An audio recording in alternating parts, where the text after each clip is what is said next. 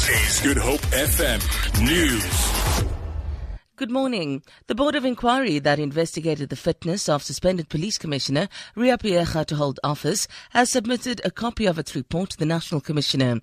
The Presidency says, according to legislation, the Board has to submit its report to the President, the Commissioner and Parliament. Mercedes Besent reports.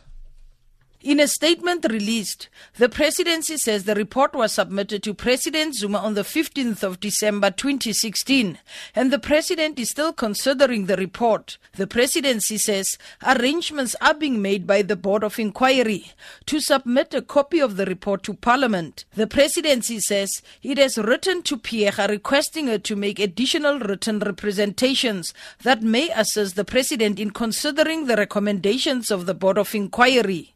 Mercedes Besent, SABC News, Parliament. A Camps Bay restaurant owner, Skippy Shaked, says he will no longer sell West Coast rock lobster to preserve the species. This after the World Wildlife Fund announced that it has been red listed and is in danger of becoming commercially extinct. Shaked says he now has to source South Coast crayfish at 650 Rand per kilo. Of course, it has an impact. I'm paying a much higher input cost for, for the product that I sell.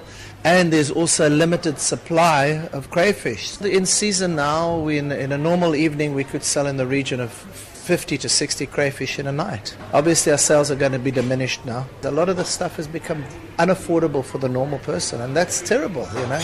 It limits our market more and more and more. The deputy chairperson of the main governing party in Germany has criticized intelligence services for failing to monitor the Tunisian man suspected of having carried out the Berlin terror attack. Armin Laschet says he is shocked to have learned that Anis Amri had previously been under surveillance. Chancellor Angela Merkel says she is proud of the calm way Germans responded to the attack. Amri's fingerprints were found inside the truck driven into shoppers. The BBC's Bethany Bell says the search for Amri is continuing. The police have carried out raids in three different cities in Berlin and in Dortmund and in the town of Emmerich in North Rhine-Westphalia. But also, we understand at the moment there is something going on here in Berlin in the Prenzlauer Berg. We're not sure some sort of police action. We're not sure whether that's related to this case or not. We're waiting for confirmation about that. Uh, but the search continues.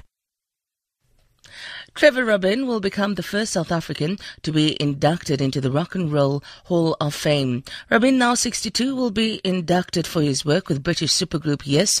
Rabin's song oh Owner of a Lonely Heart was credited with reviving the band's fortunes. In South Africa, he achieved fame as the frontman of supergroup Rabbit, whose song Charlie broke through internationally. Rabin will join Joan Baez, Journey, Pearl Jam and the Electric Light Orchestra as 2017 inductees into the Hall of Fame. For Good Hope FM News, I'm Sandra Rosenberg.